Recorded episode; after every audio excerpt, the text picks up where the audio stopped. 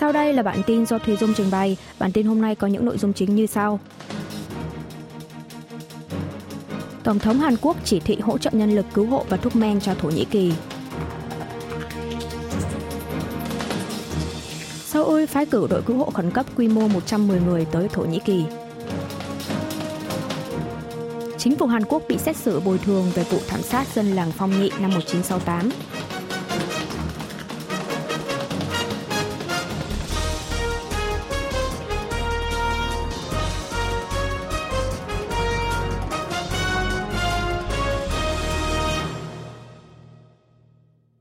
Tổng thống Hàn Quốc chỉ thị hỗ trợ nhân lực cứu hộ và thuốc men cho Thổ Nhĩ Kỳ. Vào ngày 6 tháng 2 giờ địa phương, một trận động đất cường độ 7,8 độ Richter đã xảy ra tại vùng đông nam Thổ Nhĩ Kỳ. Đến trưa ngày 7 tháng 2, ước tính đã có 4.000 người thiệt mạng và 20.000 người bị thương tại hai quốc gia Thổ Nhĩ Kỳ và Syria. Cùng ngày, Tổng thống Yoon suk yeol đã yêu cầu các cơ quan chức năng nhanh chóng phái cử nhân lực cứu hộ và viện trợ dược phẩm cần thiết bằng máy bay vận tải quân sự để hỗ trợ khắc phục thiệt hại bởi trận động đất này. Tổng thống đề nghị Bộ Ngoại giao và cơ quan ngoại giao đóng tại nước sở tại hợp tác chặt chẽ với chính quyền địa phương của Thổ Nhĩ Kỳ, tích cực lập phương án hỗ trợ thêm. Bộ Ngoại giao cho biết hiện vẫn chưa tiếp nhận thông tin thiệt hại nào liên quan đến công dân Hàn Quốc. Rạng sáng ngày 7 tháng 2, Tổng thống Yun đã đăng tải bài viết trên tài khoản trang mạng xã hội, bày tỏ sự chia buồn sâu sắc đối với người dân Thổ Nhĩ Kỳ đã phải mất đi những người thân yêu. Ông Yun cho biết Hàn Quốc sẵn sàng giúp đỡ bằng mọi cách cho Thổ Nhĩ Kỳ, người anh em kết nghĩa máu thịt trong chiến tranh Triều Tiên 1950-1953.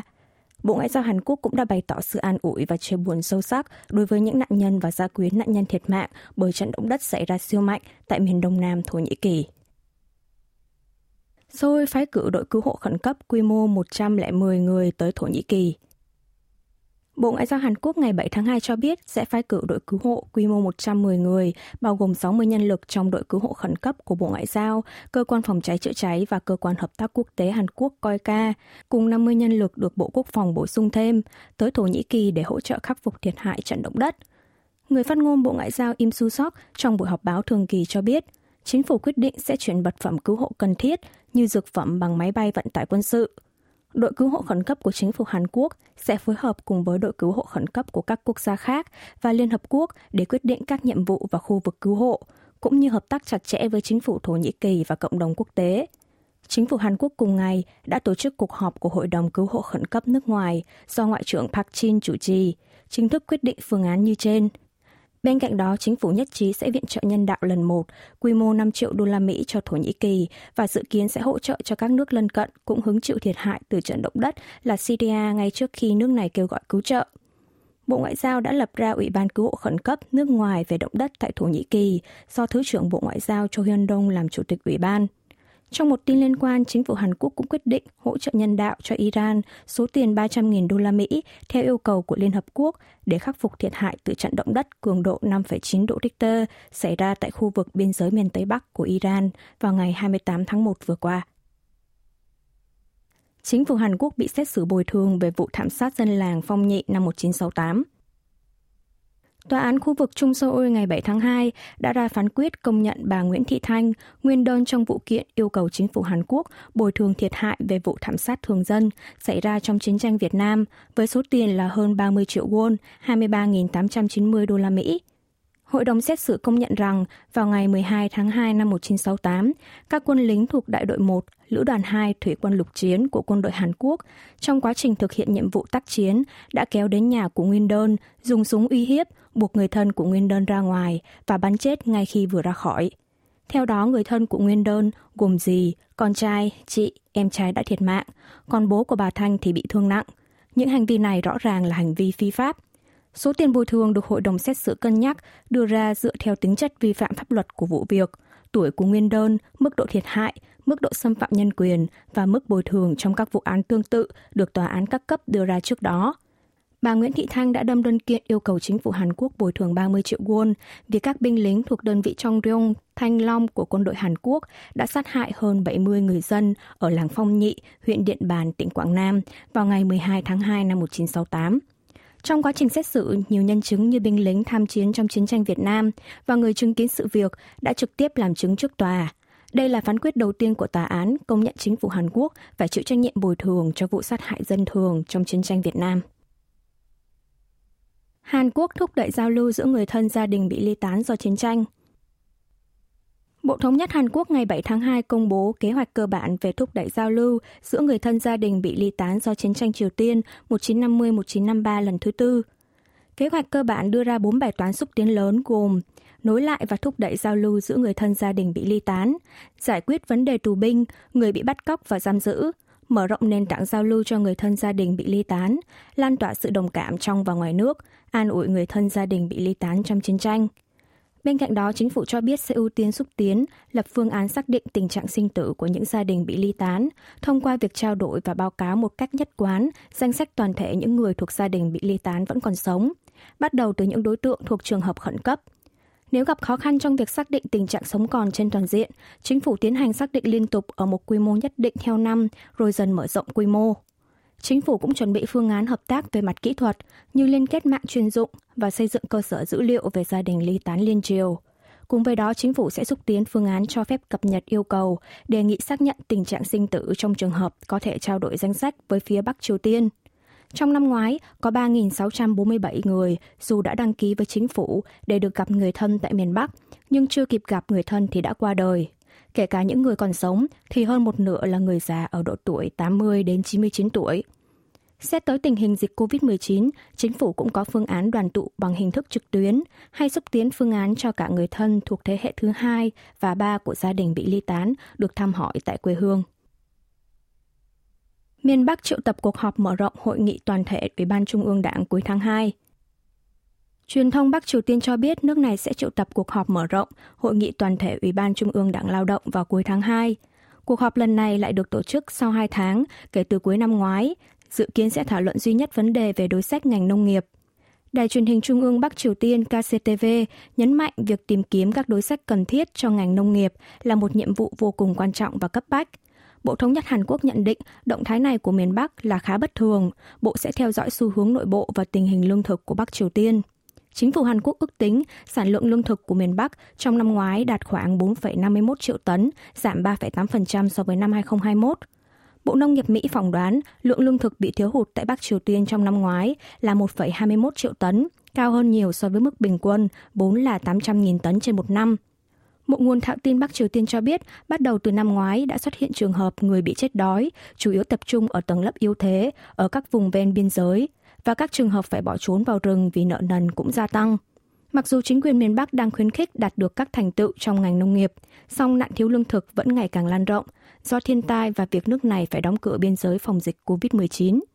Bắc Triều Tiên được dự đoán sẽ tổ chức lễ duyệt binh quy mô lớn vào ban đêm trong khoảng thời gian trước và sau ngày kỷ niệm 75 năm thành lập Quân đội Nhân dân miền Bắc 8 tháng 2, bất chấp nước này đang rơi vào tình trạng khủng hoảng lương thực. Quân đội Hàn Quốc đang giám sát chặt chẽ các hoạt động của miền Bắc, ngày càng gia tăng gần đây liên quan đến việc tập dượt chuẩn bị cho lễ duyệt binh, cũng như theo dõi sát sao hơn nữa các xu hướng của nước này trước thềm sự kiện này. Thủ tướng và Ngoại trưởng Hàn Quốc giải đáp về vấn đề tồn động với Nhật Bản. Trong phiên chất vấn chính phủ đầu tiên về các lĩnh vực chính trị, ngoại giao, thống nhất và an ninh hôm 6 tháng 2, Thủ tướng Han Đốc-su và Ngoại trưởng Park Jin đã trả lời chất vấn của các nghị sĩ về các vấn đề nội cộm với phía Nhật Bản. Về câu hỏi liệu chính phủ Hàn Quốc có đang nỗ lực lôi kéo sự tham gia của doanh nghiệp Nhật Bản hay không và đã nhận được sự đồng thuận của các nạn nhân Hàn Quốc bị cưỡng ép lao động thời chiến về phương án bồi thường hay chưa, Thủ tướng Han Dok Su cho biết chính phủ thực sự thấu hiểu những tâm tư của nạn nhân và cần phải nỗ lực trao đổi để đưa ra giải pháp tối ưu. Ông nhận định Hàn Quốc cần phải hướng về tương lai thay vì bám víu vào quá khứ nếu muốn cải thiện quan hệ ngoại giao, an ninh Hàn-Nhật.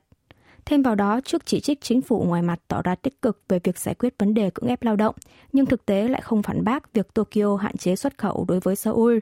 Thủ tướng Han cho biết Hàn Quốc đã kiện cáo vấn đề này lên Tổ chức Thương mại Thế giới WTO và hiện vẫn đang còn chờ giải quyết. Ông cũng bày tỏ sự kỳ vọng sẽ sớm thao gỡ được vấn đề này. Về phần mình, Ngoại trưởng Park Jin cho biết Seoul hiện đang xem xét việc hối thúc Tokyo chấp nhận nội dung hối lỗi mà nước này từng thể hiện vào năm 1998 về vấn đề Nhật Bản cưỡng chế lao động người Choson thời chiến. Ngoài ra, Hàn Quốc cũng hối thúc Nhật Bản hưởng ứng một cách chân thành và đóng góp vào nguồn quỹ bồi thường nạn nhân cưỡng ép lao động chung của hai nước. Dù thực tế không được khả quan, Seoul khẳng định hiện đang tích cực thảo luận với các cơ quan liên quan để các doanh nghiệp tội phạm thời chiến Nhật Bản tham gia đóng góp quỹ. Chính giới Hàn Quốc đấu khẩu trong ngày đầu tiên phiên chất vấn chính phủ. Quốc hội Hàn Quốc ngày 6 tháng 2 đã tiến hành phiên chất vấn chính phủ đầu tiên của Tổng thống Yoon suk yeol Tại đây, chính giới tập trung chất vấn về các lĩnh vực chính trị, ngoại giao, thống nhất và an ninh, với sự tham gia của Thủ tướng Han Đốc-su, Ngoại trưởng Park Jin, Bộ trưởng Tư pháp Han Dong-hun và Bộ trưởng Hành chính và An toàn Lee Sang-min. Các nghị sĩ đảng cầm quyền sức mạnh quốc dân cho rằng Chủ tịch Đảng đối lập Dân chủ đồng hành Lee Jae-myung liên quan tới vụ chuyển tiền trái phép vào Bắc Triều Tiên của cựu Chủ tịch Hội đồng Quản trị Tập đoàn Sang Bang Ul, Kim Song-thê, cho rằng ông Y đã vi phạm luật pháp một cách nghiêm trọng nếu đã từng yêu cầu hoặc âm thầm tán thành việc chuyển tiền vào miền Bắc. Nghị sĩ đảng cầm quyền Thê Yong Ho nhấn mạnh không nên đãi ngộ cho ông Lee Jae-myung với cương vị là chủ tịch đảng, mà phải bắt giữ và điều tra.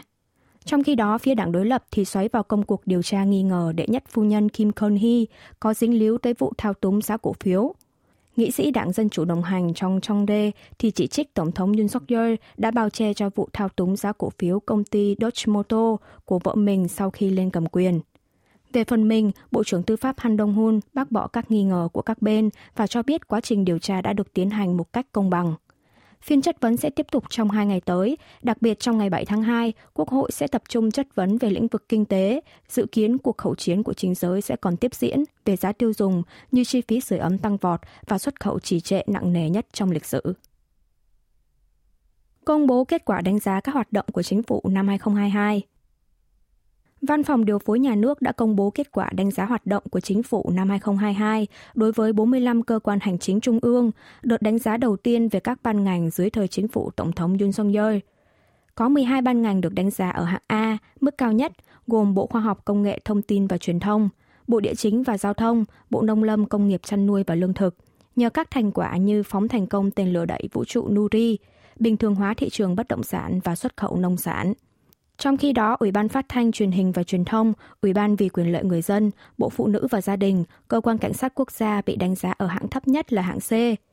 Ủy ban Phát thanh Truyền hình và Truyền thông và Ủy ban vì quyền lợi người dân đã đạt số điểm thấp ở hầu hết các hạng mục đánh giá.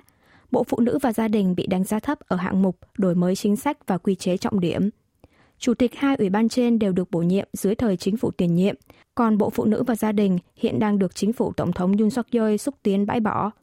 Quan chức văn phòng điều phối nhà nước giải thích chính phủ chỉ lập tiêu chuẩn đánh giá, còn kết quả đánh giá được tính gộp từ điểm số của chuyên gia và kết quả khảo sát về mức độ hài lòng của người dân. Cơ quan cảnh sát quốc gia bị đánh giá ở hạng C là do những thiếu sót trong việc đối phó khi xảy ra thảm họa dẫm đạp ở khu phố Itaewon, quận Yongsan, Seoul vào cuối tháng 10 năm ngoái. Kết quả đánh giá đã phản ánh những nội dung mà Quốc hội và truyền thông liên tục chỉ ra – trong khi đó, Bộ Hành chính và An toàn, ban ngành được cho là phải chịu trách nhiệm về thảm họa Itaewon, lại nhận kết quả đánh giá đạt hạng B. Mặc dù bộ này đạt số điểm thấp ở hạng mục quản lý thảm họa và an toàn, song bù lại đã đạt được điểm số cao ở các hạng mục đánh giá khác như tổ chức lại các ủy ban không cần thiết. Hàn Quốc và UAE thúc đẩy các cuộc thảo luận về việc hợp tác lĩnh vực y tế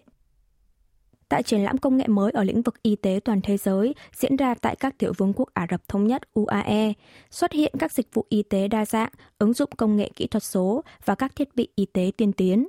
Khách hàng tư vấn xếp hàng dài trước gian triển lãm của Hàn Quốc. Năm nay, lần đầu tiên cả Quốc hội và Cơ quan An toàn Thực phẩm và Dược phẩm Hàn Quốc cùng tham gia sự kiện này, liên tiếp gặp gỡ các cơ quan chính phủ nước sở tại như Bộ Y tế UAE, Y tế và sức khỏe được xem là một lĩnh vực cần thiết có sự hợp tác giữa các cơ quan có thẩm quyền do quy trình phê chuẩn và cấp phép khó khăn. Do đó, nếu các cơ quan có thẩm quyền mở rộng phạm vi hiểu biết lẫn nhau thì sẽ giúp thúc đẩy các hoạt động giao lưu giữa các nước. Trong hơn 10 năm qua, có khoảng 200 doanh nghiệp thiết bị y tế Hàn Quốc xuất khẩu sang thị trường các tiểu vương quốc Ả Rập Thống Nhất, với kim ngạch xuất khẩu vượt hơn 100 triệu đô la Mỹ – Mặc dù quy mô chưa lớn, nhưng UAE là thị trường có tiềm năng tăng trưởng lớn, nên ngưỡng cửa xâm nhập vào thị trường này cũng khá cao. Chủ tịch Hiệp hội Công nghiệp Thiết bị Y tế Hàn Quốc cho biết hiện vẫn còn thiếu nhiều thông tin về mạng lưới thị trường, nên các doanh nghiệp gặp khó khăn lớn nhất trong việc tìm kiếm đối tác kinh doanh có thể tin cậy. Tuy nhiên, kể từ sau chuyến thăm cấp nhà nước của Tổng thống Yoon suk yeol trong tháng trước, các cuộc thảo luận giữa Hàn Quốc và các tiểu vương quốc Ả Rập Thống Nhất đã được thúc đẩy nhanh hơn. Các tiểu vương quốc Ả Rập Thống Nhất hiện đang mở rộng giao lưu với các nước trên thế giới với mục tiêu là trở thành trung tâm y tế và sức khỏe. Đặc biệt, quốc gia Trung Đông này rất quan tâm tới việc hợp tác nghiên cứu và phát triển, cũng như y học kỹ thuật số, ứng dụng trí tuệ nhân tạo AI. Do đó, cơ hội của Hàn Quốc là rất lớn. Quý vị và các bạn vừa nghe xong bản tin của Đài Phát thanh Quốc tế Hàn Quốc KBS World Radio.